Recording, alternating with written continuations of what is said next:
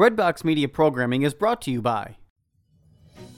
We've got good news. The world is open again, and people like you, people of faith, are traveling to Catholic sites around the world. Want to travel with exceptional Catholic leaders this fall, next year, or in the future? Are you looking to see specific sites, celebrate traditional Latin Mass, or travel to destinations without vaccine requirements? We are here to help you deepen your faith on pilgrimage. Give us a call at 1 800 842 4842 or visit us online at selectinternationaltours.com. Select International Tours is your pilgrimage company, and we have the perfect Catholic trip for you. Are you looking to serve God and society? Consider putting your gifts to work as a lawyer. Ave Maria School of Law has been educating faith filled lawyers for over 20 years. Ave Maria School of Law is committed to training lawyers to use law appropriately around the moral issues of our time. Visit avemarialaw.edu to learn more about integrating your faith with a law degree.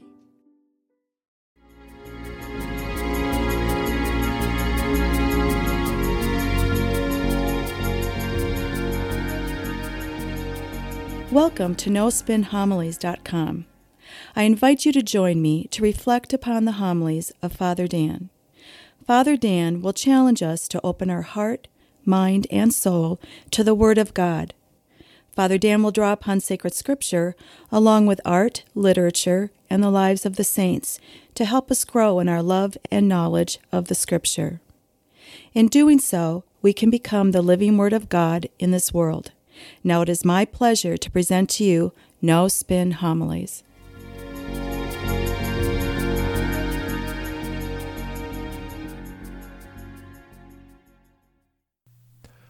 The gospel for this weekend picks up right where we left off. We're still on that mountain with Jesus. Remember last week's gospel? It was the very beginning of Matthew's gospel, chapter 5. Jesus climbs a mountain, he sits down, he assumes the posture of a teacher, and then he begins to teach us the new law, the Beatitudes, essentially the instruction for Christianity. Jesus' vision of what Christianity is all about and how we are to live it out in our lives. More to it, we learned that the Beatitudes really look, as a whole, a makeup of the beautiful portrait of Jesus crucified, such that when we follow these Beatitudes, we then grow into the image and likeness of Christ, the image and likeness we're all created in. Well, now the gospel for this weekend it picks, picks up exactly where we left off from last week, which is really nice. We are still with Jesus on that mountain, listening to him teach us the new law of Christianity. Now, notice how it begins.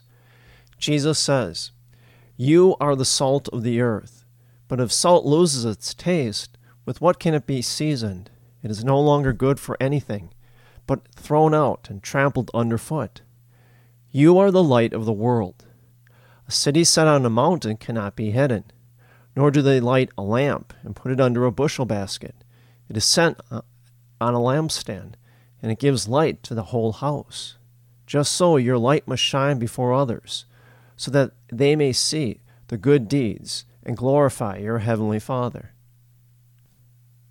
And so look at those metaphors salt, light, a city.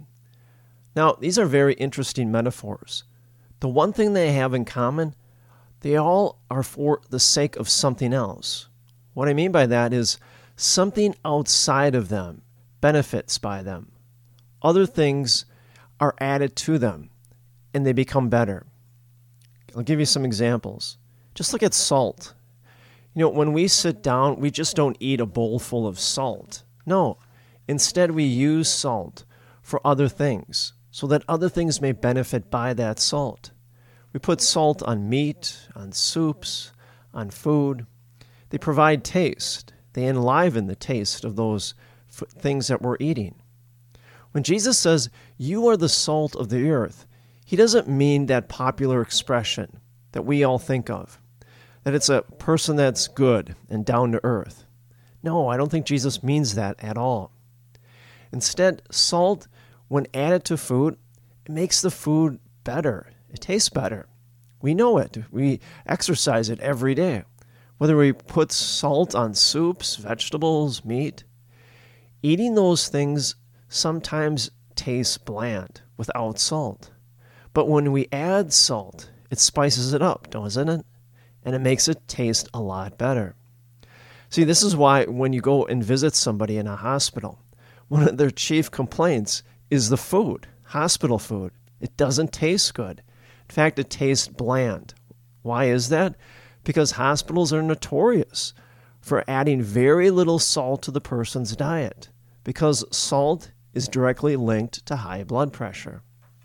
And so, yes, how hospital food is always bland. Now stay with that idea that salt it spices up food. When Jesus says you are the salt of the earth, he's saying that we as Christians, we must now spice up the world, promote and protect it from everything that is good and true in this world. Adam and Eve, you know, through their original sin that they ushered into this world, they made the whole world bland. That's what sin does. If you look at the lives of the saints and you read their biographies, they were the salt of the earth. Why? Because in what they did, the marvelous achievements that they accomplished, they spiced up the world. And they did it in their own way. Whether it was preaching, teaching, caring for the poor, evangelizing, they were conduits of God's grace in this world.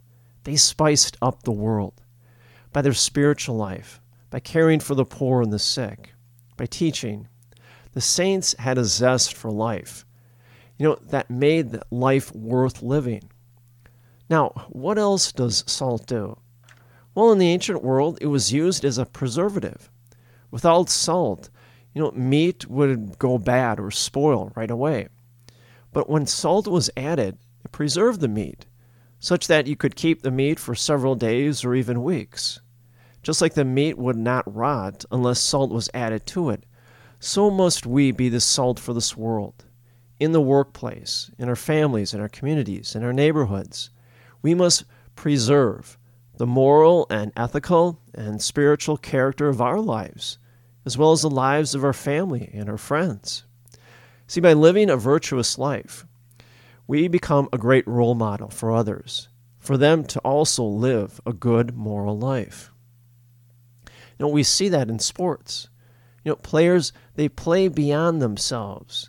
They do so because there's a special player on that team that brings them up another level that they never knew that they could play before. Or another example, a good and decent person can make other people also live good and decent lives. Thomas Aquinas once said, The goal of every Christian is to be a saint. Well, we must be a saint for ourselves, but also for others. So, what else does salt do? Well, it breaks up ice, doesn't it? You know, we know that better than anyone here living in Wisconsin, especially these Wisconsin winters. They can be very harsh. And so we use salt essentially to break up the ice that's on the road so that we can travel with relative safety. Well, we as a church, we break up a world that is frozen by sin. More to it, salt has a destructive capability to it. In the ancient world, when the Romans would conquer a city or a people, they would level it to the ground and then add insult to injury, they would literally plow salt into the ground, into their crops, to prevent anything from ever growing there again. A good example of this is the great story when the Romans sacked the city of Carthage. They plowed salt into the ground to make sure that their enemies, the Carthaginians, would never be able to plant any crops ever again. That's the destructive capability of salt.